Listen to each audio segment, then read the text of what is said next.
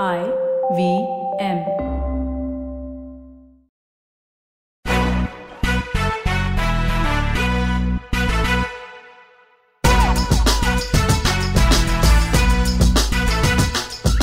Hi, we're Team Splainer. Welcome to an all new episode of Press Decode, a weekly podcast where we take Splainer's mission to declutter the news one step further.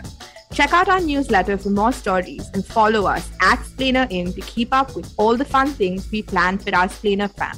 So sit back, relax, and don't let the news give you the blues. Welcome back after a sort of long break. The long weekend we were delighted about on our last episode ended up in two of us falling super sick. So sorry about that. Anyway, today it's just me, Sarah, the in house grumps, and Vagda, the self declared glimmer of positivity.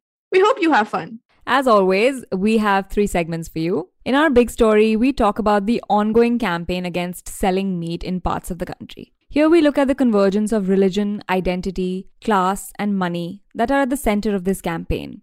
In our Food for Thought segment, we try to wrap our heads around what sets Nykaa apart from other startups and what may bring it down. Finally, we'll be roasting and toasting our fave and least fave items. All right, let's begin with our big story. Earlier this week, Ahmedabad became the latest city to clamp down on stalls and roadside vendors selling meat. It issued an outright ban on meat selling carts in public places. The reason? They were public complaints, bad smell, especially from morning walkers, residents visiting religious places, and parents, as these were leaving negative impacts on minds of young children. Yes, Okay. do with that what you may. This is part of a growing and often violent movement based on the assumption that meat offends Hindu sentiments. The Hindutva right wing has long been hostile to eating or selling meat. But in recent years, this hostility has turned into demands for outright bans. Just last week, Vadodara banned all public displays of meat in stalls and restaurants. The reason it has to do with our religious sentiment. The non vegetarian food should not be seen. In Delhi, a member of a Hindutva group forced a biryani seller to shut shop during Diwali, saying, Don't you know that today is a festival for Hindus? Today is Diwali. Is this Jama Masjid? Total Hindus live here. Again, valid logic. I, I love the quotes that these people give me. The pattern was the same during Navratri in Gurgaon, Faridabad, and other parts of the city. In March, Gurgaon imposed a new rule on ordering meat, like ordering meat shops to close on Tuesdays, a day when many North Indian Hindus often abstain from eating non vegetarian food. So, if this is what's up, who eats meat in India and who sells it?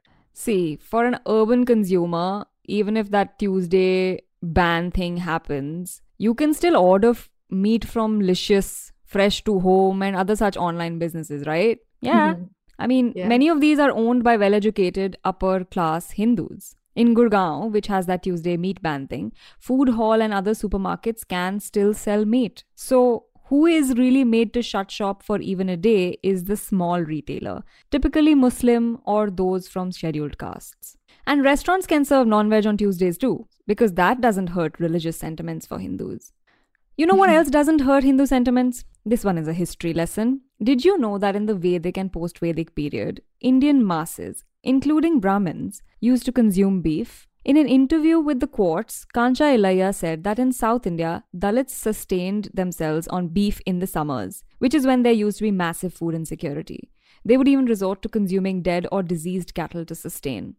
He said that Wow. yeah. He said that currently the two main communities that refrain from eating any meat are Brahmins, particularly South Indian Brahmins, and Banyas, the merchant class. That the cultural imposition of vegetarianism has its roots in Jainism and in later Shaivite tradition with Shankaracharya starting a vegetarian campaign amongst Brahmins to counter the theory of violence in Buddhism. Ooh, that is interesting to say the least.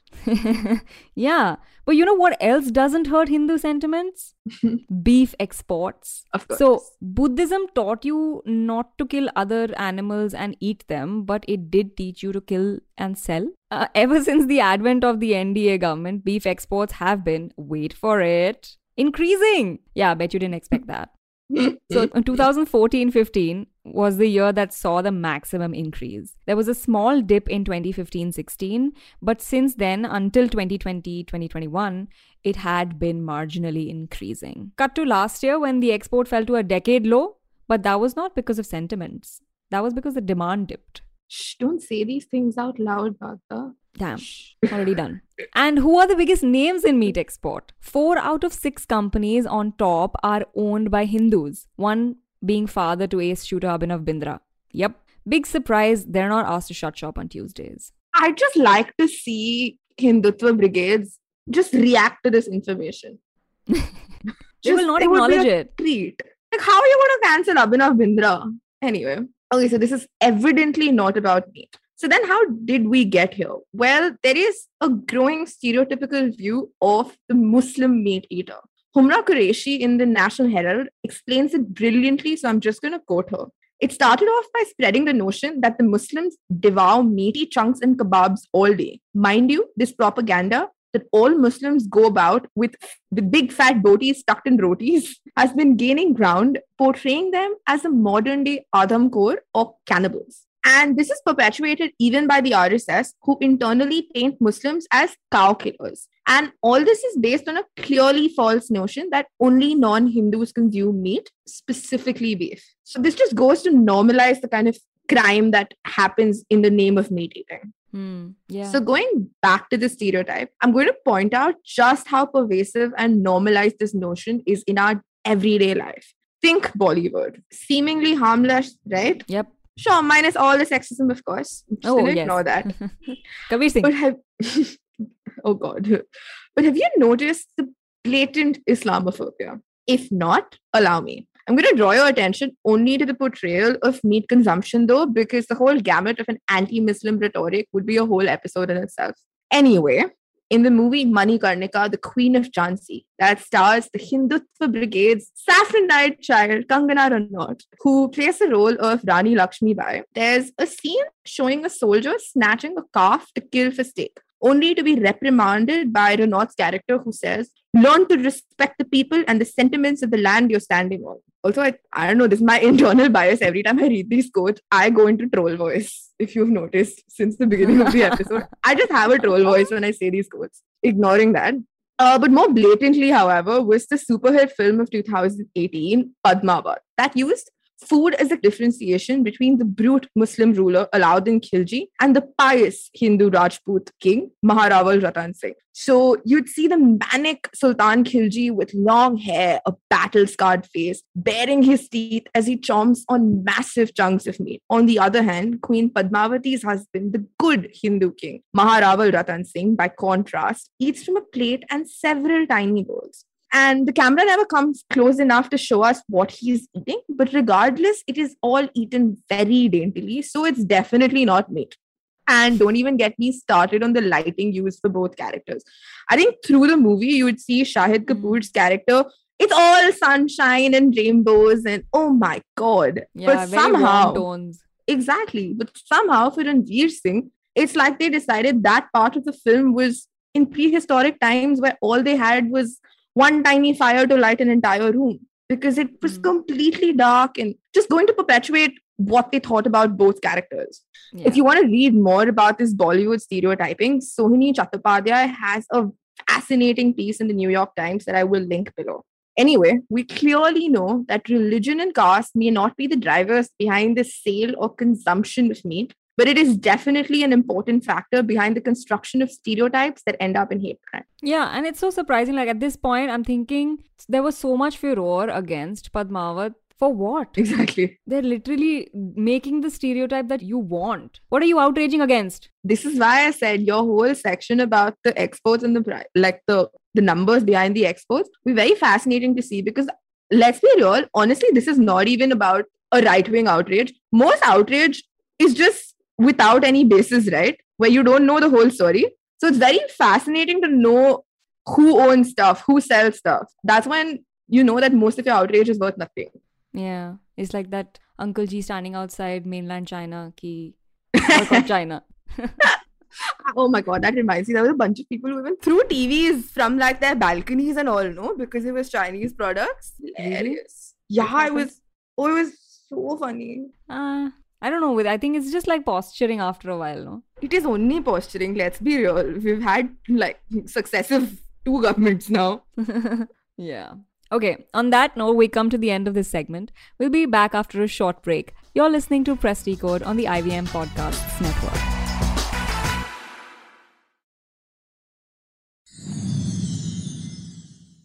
Hello and welcome back to Press Decode on the IVM Podcasts Network.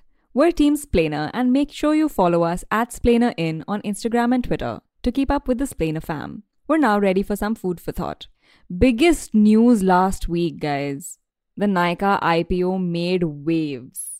This is the first ever female led unicorn, which is basically a company with a valuation of $1 billion or higher, to launch an IPO in India. What? What, I know a lot of people will think you shouldn't have to explain what a unicorn is, but I'm one of those idiots who, like, three years back was like, what? Unicorn?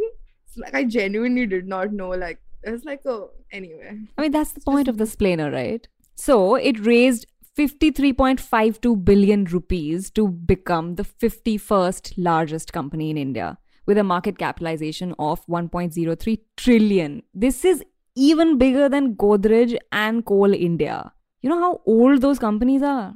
My god. Maybe that's the problem. Okay. So obviously this is a great, great feat. Only 5 out of 136 unicorn founders are women.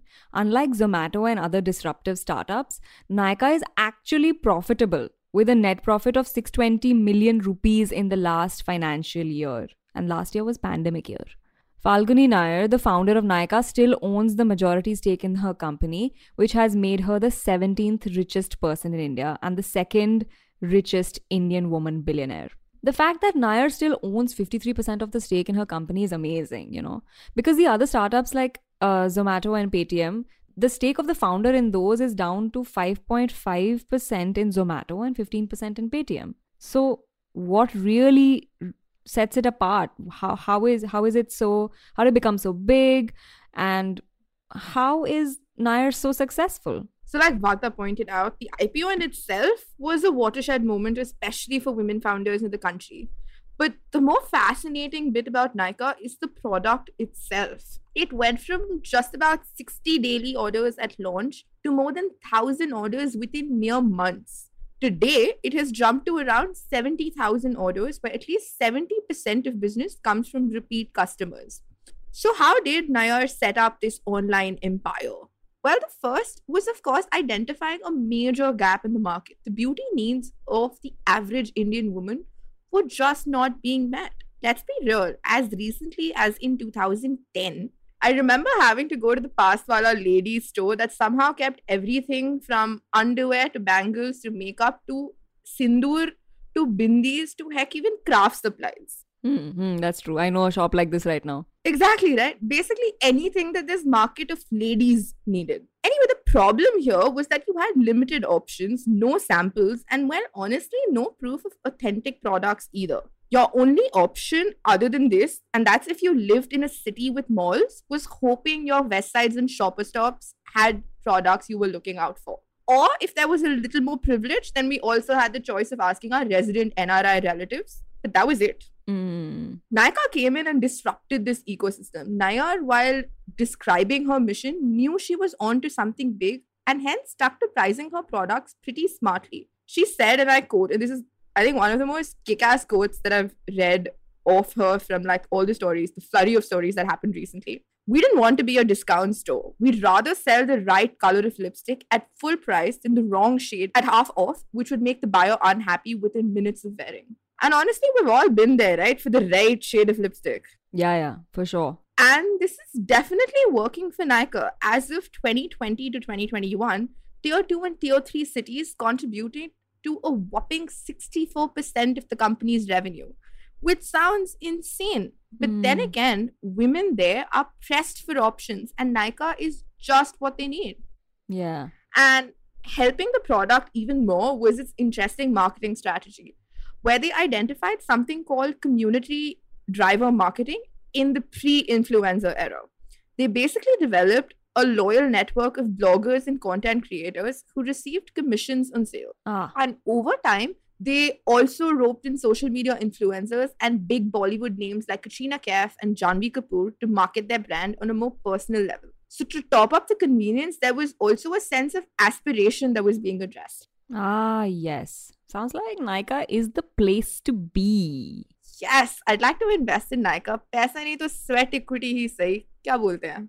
हाँ तुम ये भूल गए हो that there are issues plaguing Nykaa that it hasn't done much about let me tell you oh In 2020, the Instagram account Diet Sabya, best known for calling out fashion copycats, uh, accused Nykaa of a toxic work environment. Some examples that Diet uh, made public were how one CXO at Nykaa routinely made rape jokes, like it's not like she would get raped. She probably got molested because she's so voluptuous. Yeah. CXO also made fun of an employee's mental health, saying her mom should just slap her out of depression. And economical status. Oh, she travels in a local train. She brings such tacky lunch dabbas with a bunch of other employees. And there were also a few instances of sexual harassment by male colleagues. So, um, do you still want to invest your sweat here, Sarah? I'm out. Nykaa claimed zero tolerance for body shaming, racism, or any offensive comments as a company. And then what? What? In July 2020, The Wire wrote about how little Nykaa did to improve the work culture. There was barely anything, basically. That is that's what I'm getting to. Not just that. There are Twitter and Reddit threads of people accusing Nykaa of selling fake and expired products.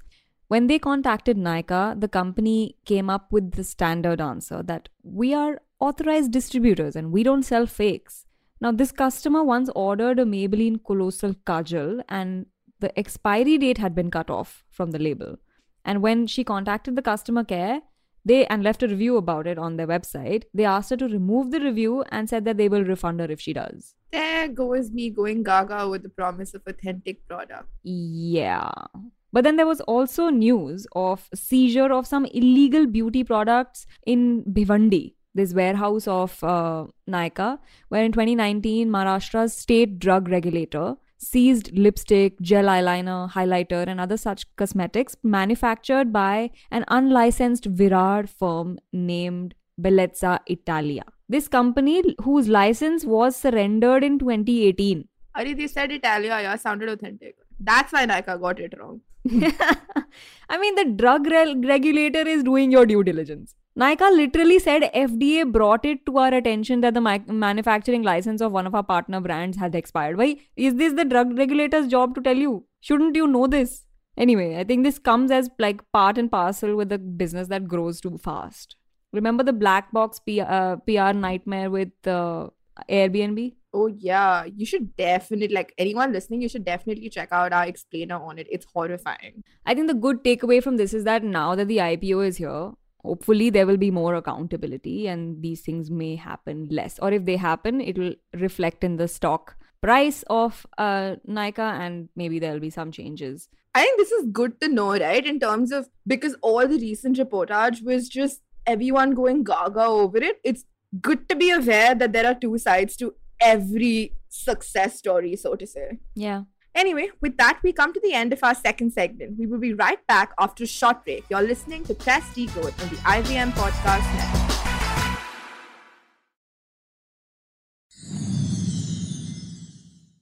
Welcome back to Press Decode on the IVM Podcasts Network. It's time for our final segment this week Roast or Toast. Sarah? Obviously. Yeah, thank you.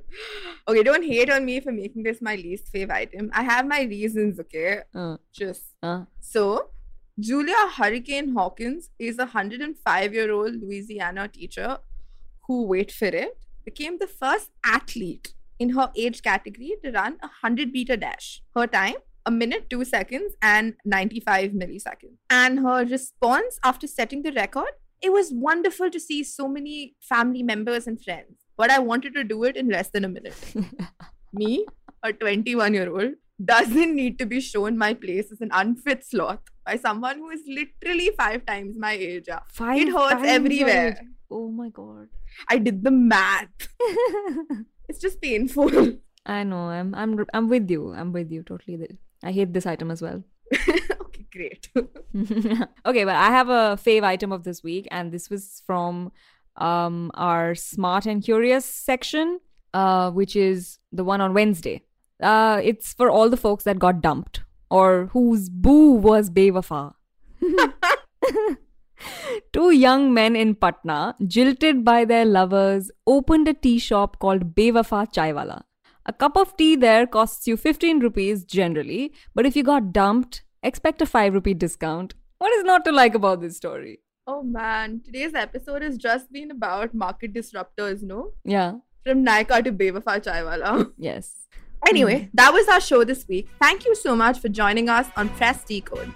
You can catch us every Thursday on the IVM Podcast Network. And guys, please remember don't let the news give you the blues.